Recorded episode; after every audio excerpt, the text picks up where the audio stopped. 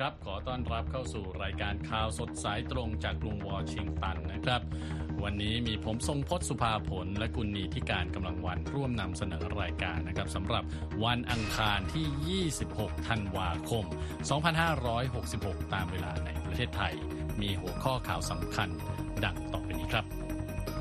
อิสราเอลโจมตีสังหาร 100 ศพคืนวันคริสต์มาสอีฟ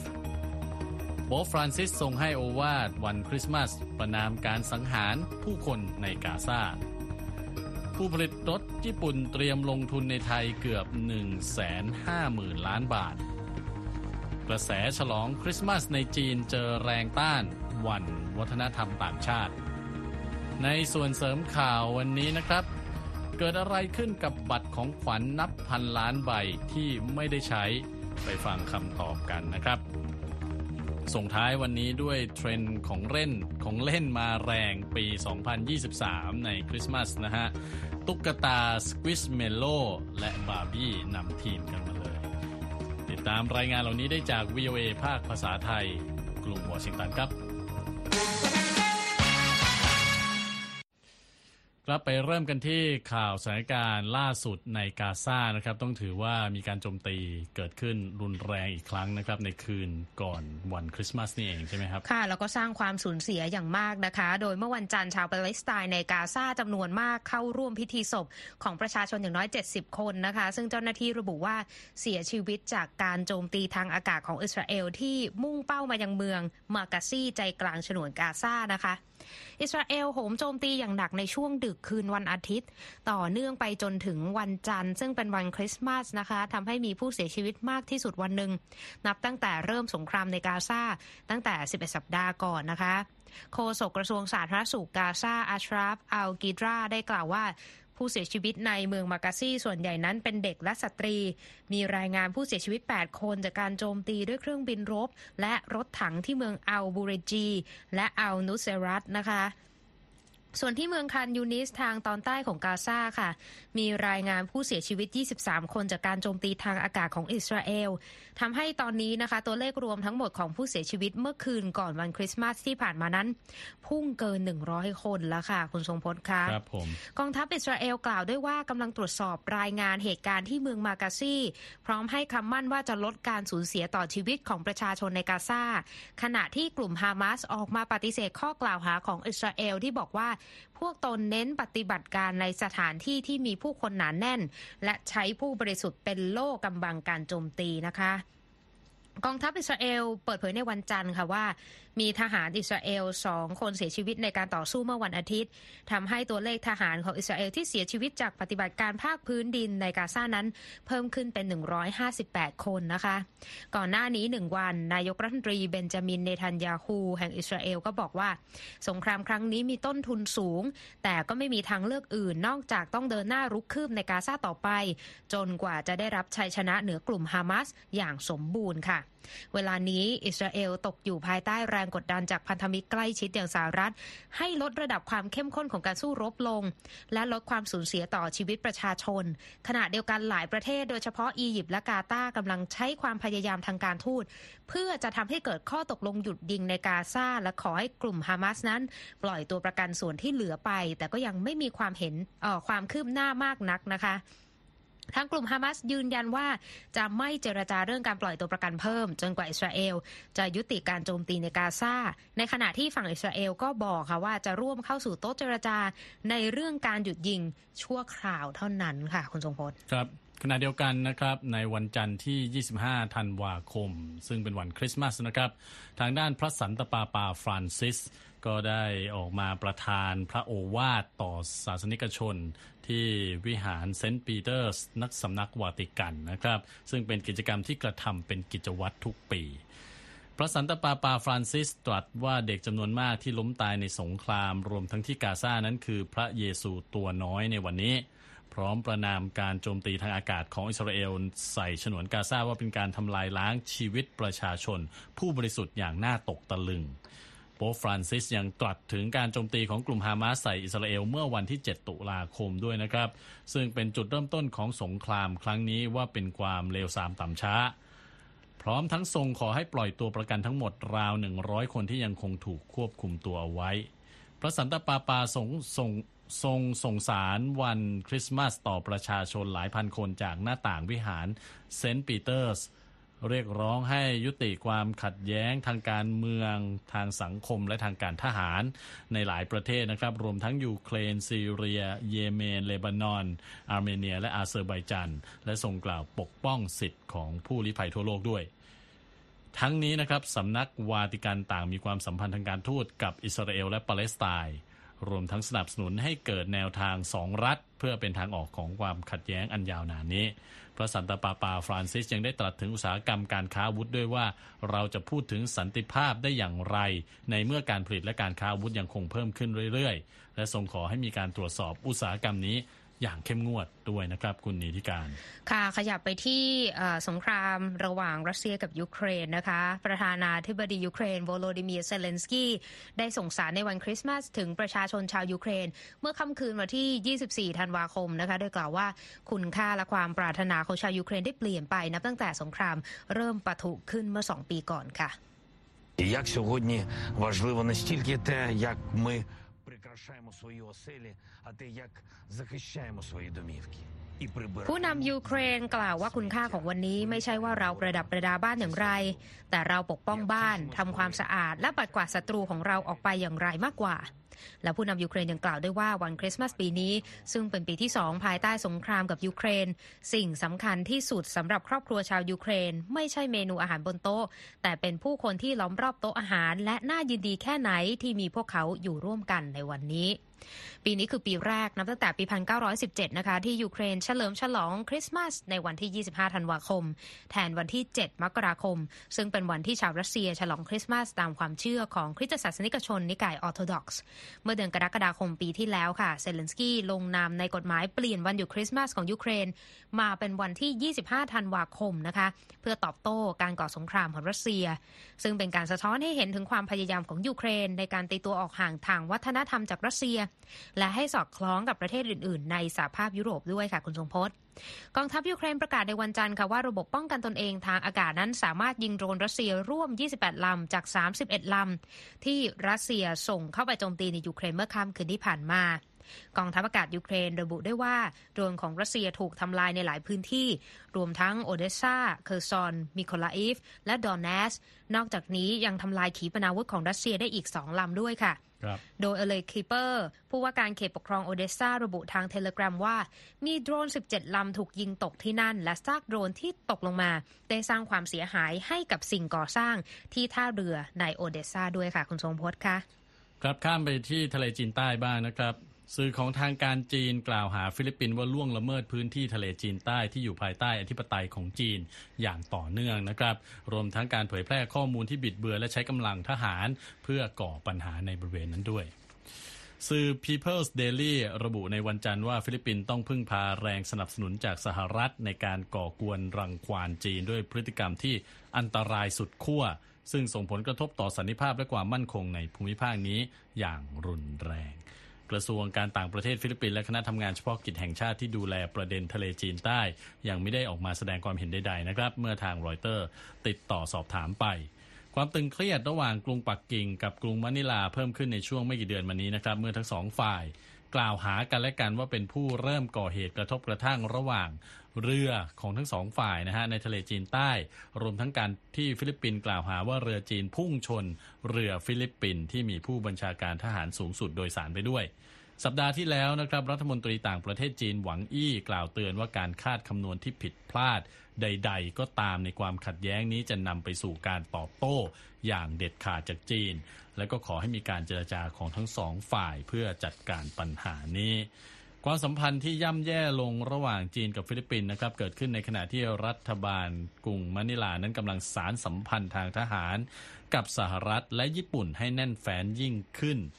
เมื่อต้นเดือนนี้นะครับจีนแสดงความไม่พอใจอย่างยิ่งที่สหรัฐ ส่งเรือรบเข้าไปในน่านน้ำใกล้กับพื้นที่ที่มีความขัดแย้งกับฟิลิปปินส์ในทะเลจีนใต้อีกด้วยนะครับคุณนีที่การครับค่ะคุณฟังกำลังรับฟังข่าวสดสายตรงจาก Voice of America นะครับ นอกจากประเด็นข่าวโลกต่างๆ เหล่านี้แล้วนะครับ เดี๋ยวช่วงต่อไปเราจะมาฟังประเด็นข่าวธุรกิจ ซึ่งรวมถึงเรื่องของการลงทุนในประเทศไทยกันด้วยนะครับ คุณนิติการ feel the rain. ค่ะไปกันที่เรื่องราวของประเทศไทยนะคะ ก็เนื้อหอมอย่างต่อเนื่องนะคะโฆษกรัฐบาลไทยเผยว่าบริษัทผลิตรถญี่ปุ่นรายใหญ่ จะลงทุนในประเทศไทยเกือบ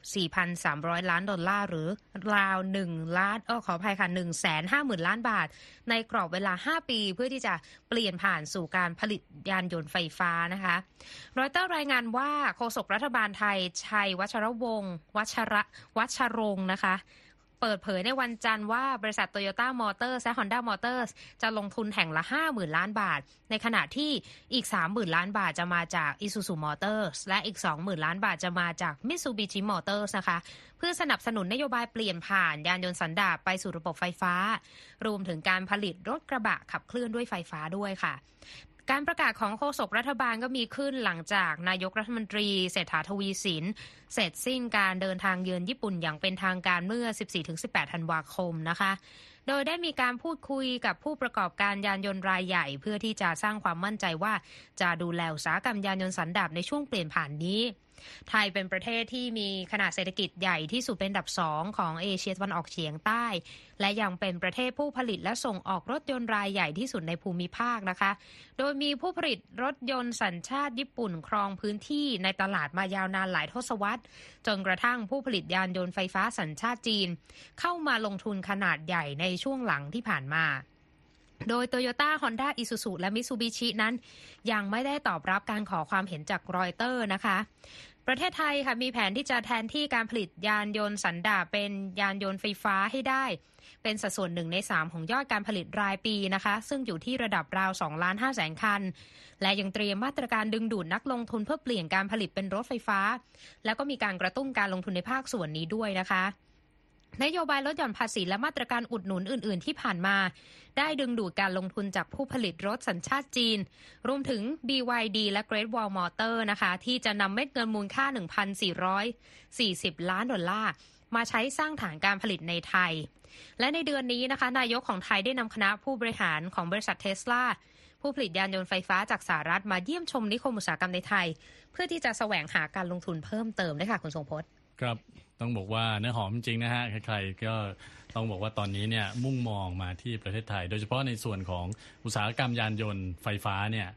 ไทยเนี่ยถือว่าเป็นศูนย์กลางสำคัญเลยตอนนี้ค่ะ ไปกันต่อที่จีนนะครับ ตอนนี้เนี่ยหลายประเทศก็แน่นอนฉลองคริสต์มาสกัน แล้วก็มีบรรยากาศของคริสต์มาสปกคลุมไปทั่วนะครับ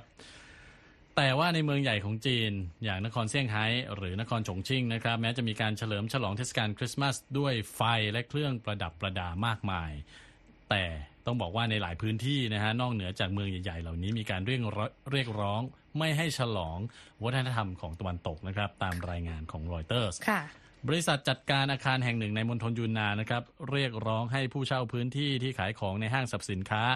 ไม่ให้ขายของขวัญและการ์ดที่เกี่ยวกับคริสต์มาสไปจนถึงการตกแต่งพื้นที่นะครับ โดยให้เหตุผลว่าไม่ควรปฏิบัติตามธรรมเนียมต่างชาติอย่างไม่ลืมหูลืมตา และก็ควรจะมั่นใจในวัฒนธรรมของตนเองด้วย ข้อเรียกร้องลักษณะเดียวกันนี้เกิดขึ้นอีกที่โรงเรียนหลายเมืองด้วยกันนะครับ เช่นที่ถงกวนในภาคใต้และฮาบินในภาคตะวันออกเฉียงเหนือ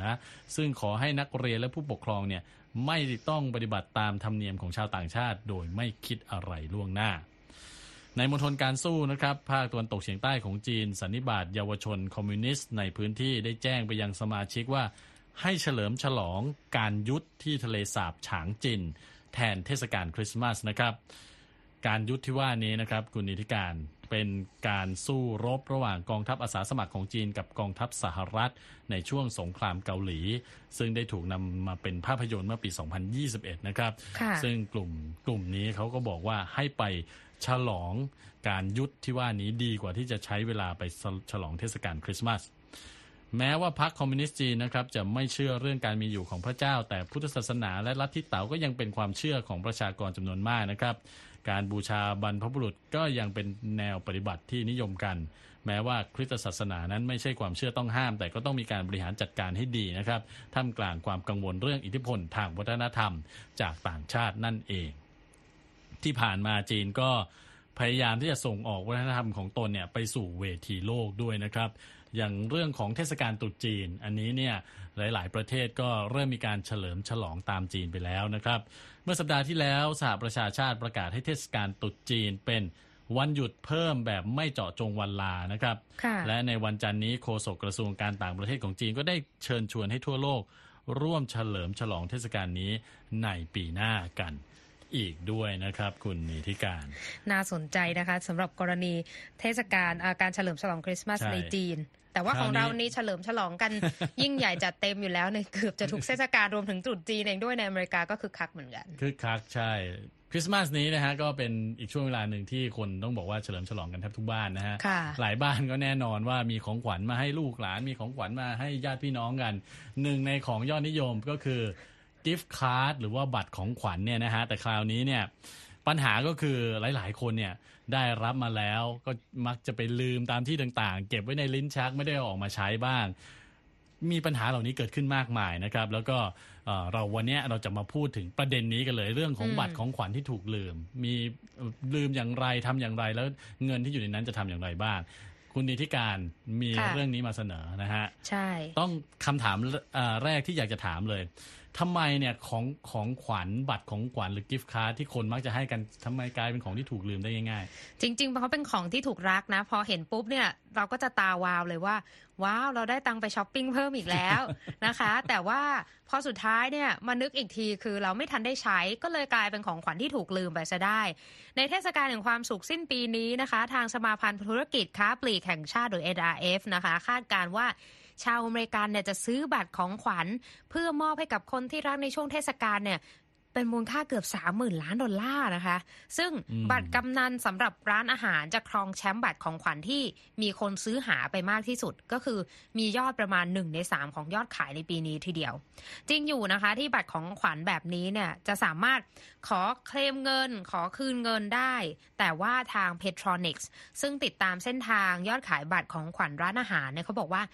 70%ของบัตรกำนันเหล่านี้เนี่ยถูกใช้ภายในเวลา 6 เดือน อันนี้ใช้เงินเป็นนะคะแต่มีบัตรอีกจำนวนมาก เป็นมูลค่ารวมเกือบหลายหมื่นล้านดอลลาร์ที่ถูกลืมอืมหรือไม่นำไปใช้ในกรอบเวลาดังกล่าว แล้วปรากฏว่าพอหลังจากช่วงเวลา 6 เดือนนะคุณทรงพจน์นี่แหละคือช่วงเวลาที่บัตรของขวัญจะมีรูปแบบการใช้งานที่ซับซ้อนขึ้นไปกว่าเดิม เพราะว่ามันมีประเด็นเรื่องของวันหมดอายุของบัตร หรือค่าธรรมเนียมการใช้งานที่สมมุติเราจะไปรูดใช้หลังจาก 6 เดือนไปแล้วเนี่ยอืมในแต่ละรัฐจะมีมาตรการมีกฎระเบียบที่ไม่เหมือนกันนั่นเอง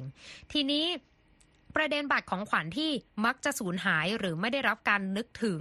หรือหลายคนเนี่ยอาจจะมีประสบการณ์คล้ายๆกันดิฉัน ไม่แน่ใจว่าคุณทรงพจน์เจอแบบดิฉันหรือเปล่า คือพอได้บัตรแล้วดีใจ เก็บอืมไว้กะว่าเดี๋ยวช่วงช็อปกลางปีเอ่อปลายปีเดี๋ยวจะช่วงลดซื้อเยอะๆเนี่ยจะไปแล้วจะไปแน่นอน จะได้ใช้ฉันใช้แน่นอน มีคนแบบนี้เหมือนเราแน่ ๆ โดยในการสำรวจเมื่อเดือนกรกฎาคมของบริษัทด้านการเงินแบงก์เ a ดนะคะ บอกว่า 47%ของชาวอเมริกันมีบัตรของขวัญหรือบัตรกำนัลที่ใช้ที่ไม่ได้ใช้อย่างน้อยหนึ่งใบ มีมูลค่าเฉลี่ย 187 ดอลลาร์ หรือราว 6,500 บาทเนี่ยนั่นเท่ากับมูลค่าบัตรของขวัญที่ถูกทิ้งไว้เปล่าๆเนี่ยถึง 23,000 ล้านดอลลาร์หรือราว 796,000 ล้านบาททีเดียวนะคะ คุณทรงพจน์ไม่ถูกใช้เลยโอ้โดยภายใต้กฎหมายรัฐบาลกลางที่มีผลบังคับใช้เมื่อปี 2010 เนี่ยเขาบอกว่า บัตรของขวัญจะมีอายุคือ 5 ปีนับจากเวลาซื้อหรือว่าครั้งสุดท้ายที่มีการเติมเงินเข้าไปในบัตร แต่บางรัฐในอเมริกาเขาก็บอกว่าต่ออายุไปได้ อย่างเช่น กรณีรัฐนิวยอร์กเนี่ยเขาบอกว่าถ้าเป็นบัตรของขวัญที่ซื้อหลัง 10ธันวา2022 จะมีอายุการใช้งานถึง 9 ปีทีเดียวอืมซึ่งเรื่องนี้นะคะนักวิเคราะห์อาวุโสจากแบงก์เ a ดเท็ดรอสแมนเขาบอกว่ากฎหมายระดับรัฐที่แตกต่างนี่แหละคือเหตุผลที่ร้านค้าต่างๆ บอกว่าหลังๆเขาเลิกใช้ระบบวันหมดอายุหลังบัตรไปแล้วค่ะโอ้มีความซับซ้อนนะใช่ทั้งๆที่บัตรของขวัญเนี่ยเราก็ไม่รู้นะว่าแบบว่าจะมีข้อกำหนดเงื่อนไขเยอะมากมายขนาดนี้ คราวนี้ถ้าเราได้รับมานี่จะทำไงดีก็คือจะจะใช้ไปเลยรีบใช้หรือว่าจะยอมสูญเสียเงินไป ถ้าเป็นเราเราก็ต้องใช้เนาะ ระหว่างที่บัตรของขวัญงอนใช้เวลาหลายปีจะหมดอายุ ผู้เชี่ยวชาญเขาบอกว่าจะเป็นวิธีที่ชาญฉลาดมากนะคะ ถ้ารีบใช้ในเร็ววันก็คือก่อน 6 เดือน เพราะว่าบัตรบางใบเนี่ยโดยเฉพาะบัตรเงินสดทั่วไปจากวีซ่าหรือมาสเตอร์การ์ดที่เขาเขียนอยู่ข้างๆบัตรเนี่ยจะเริ่มคิดค่าธรรมเนียมการไม่ใช้บัตร ถ้าเกิดว่าไม่ได้ไปรูดใช้ภายใน 1 ปี ซึ่งแน่นอนมันกินมูลค่าบัตรที่เราได้ สมมุติเราได้ 50เหรียญหรือร้อยเหรียญก็จะครับถูกลดหย่อนไป นอกจากนี้ที่ต้องกังวลคือเรื่องของเงินเฟ้อนะคุณทรงพจน์ครับเพราะว่ามันทำให้มูลค่าของบัตรลดลงอยู่แล้วอืมเมื่อใช่เวลาผ่านไป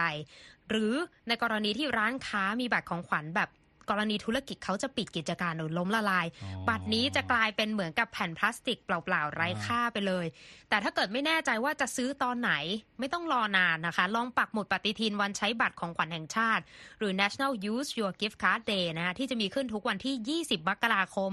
ให้เป็นแนวทางในการรีบไปรูดปื๊ดกันได้นะคะ มีหลายคนที่สงสัยเนี่ยอาจจะใช้วิธีนี้คืออมบัตรของขวัญเนี่ยเอาไปขายต่อได้ไหมขายให้เพื่อนหรืออะไรอย่างเงี้ย ขายได้เหมือนกัน ถ้าเกิดว่า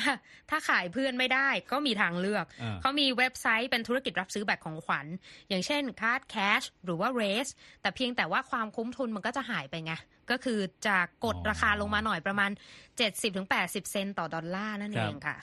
แล้วถ้าบัตรของขวัญที่ไม่ได้ใช้เนี่ย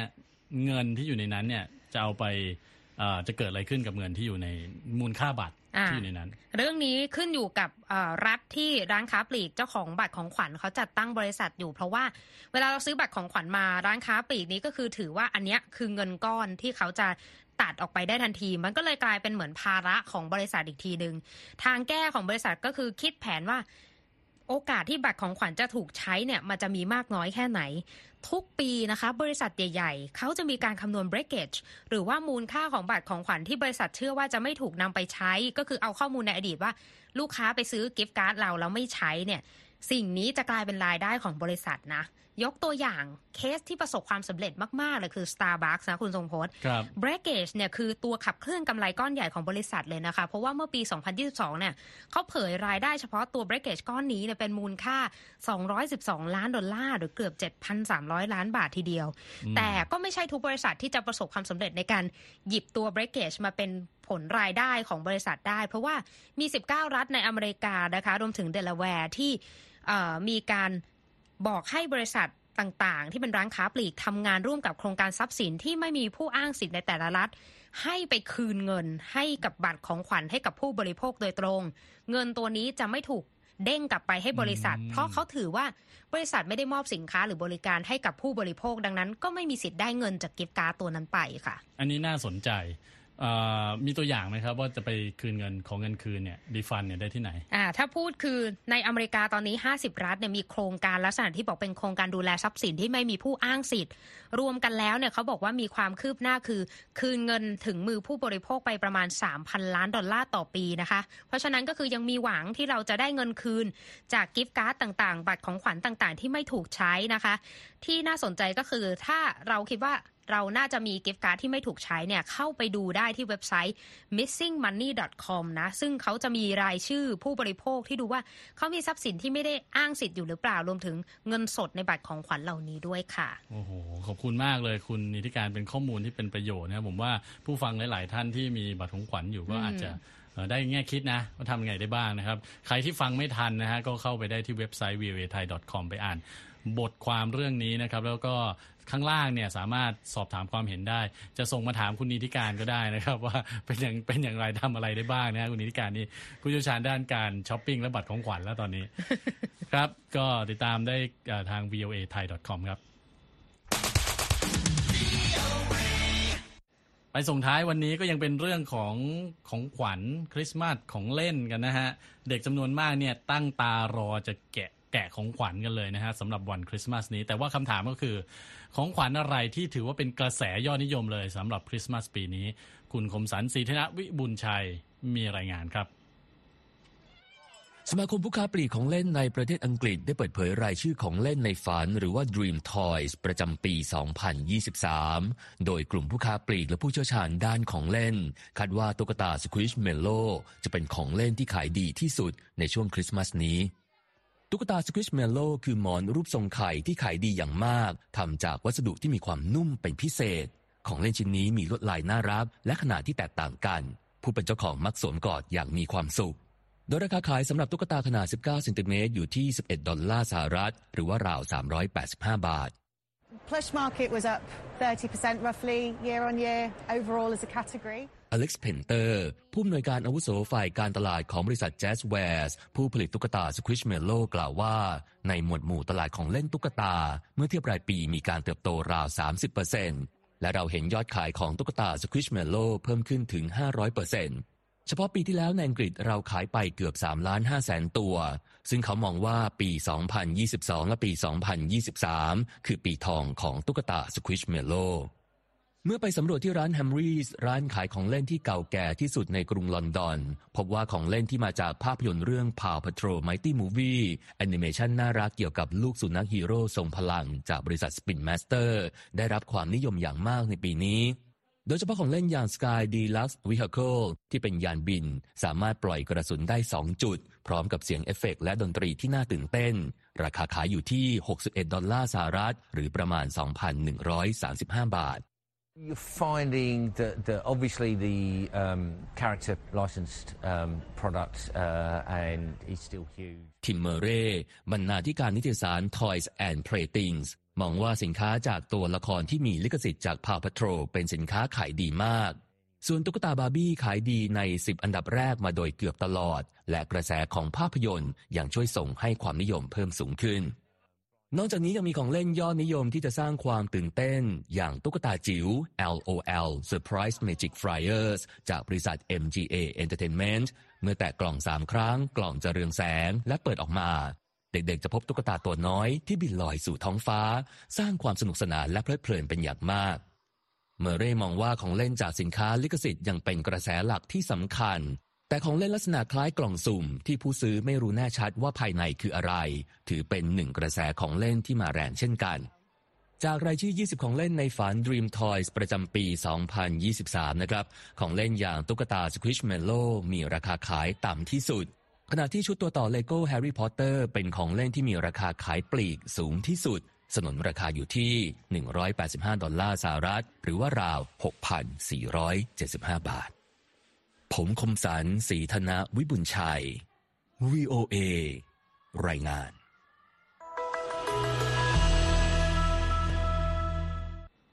ครับของเล่นมาแรงคริสต์มาสปีนี้ ส่งท้ายข่าวสดสายตรงจาก VOA ภาคภาษาไทยกรุงวอชิงตันวันนี้นะครับ ผมทรงพศสุภาผล และคุณนิติการกำลังวันต้องลาไปก่อน สวัสดีครับ สวัสดีค่ะ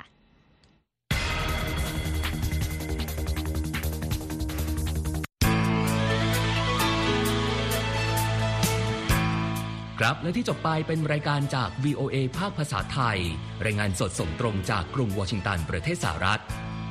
คุณผู้ฟังสามารถติดตามข่าวสารจากทั่วโลกได้ในทุกที่ทุกเวลาที่เว็บไซต์ voa thai com รวมถึงทุกช่องทางในโซเชียลมีเดีย Facebook YouTube Twitter และ Instagram เริ่มต้นวันด้วยการอัปเดตข่าวสารจากทั่วโลก ผ่านรายการข่าวสดสายตรงจาก VOA ภาคภาษาไทย และสุดสัปดาห์กับ VOA ทั้งยังเรียนรู้เรื่องราวทางวัฒนธรรม และไลฟ์สไตล์ ผ่านรายการภาษาอังกฤษแบบอเมริกันของเรา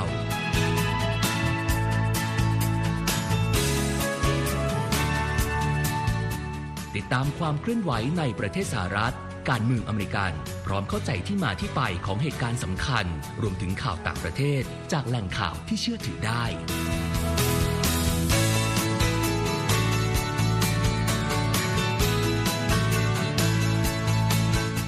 นอกจากนี้ VOA ยังมีบทสัมภาษณ์และคอนเทนต์แบบ Exclusive จากบุคคลที่น่าสนใจหลากหลายวงการ และยังมีเรื่องราวของคนไทยในประเทศสหรัฐอีกด้วย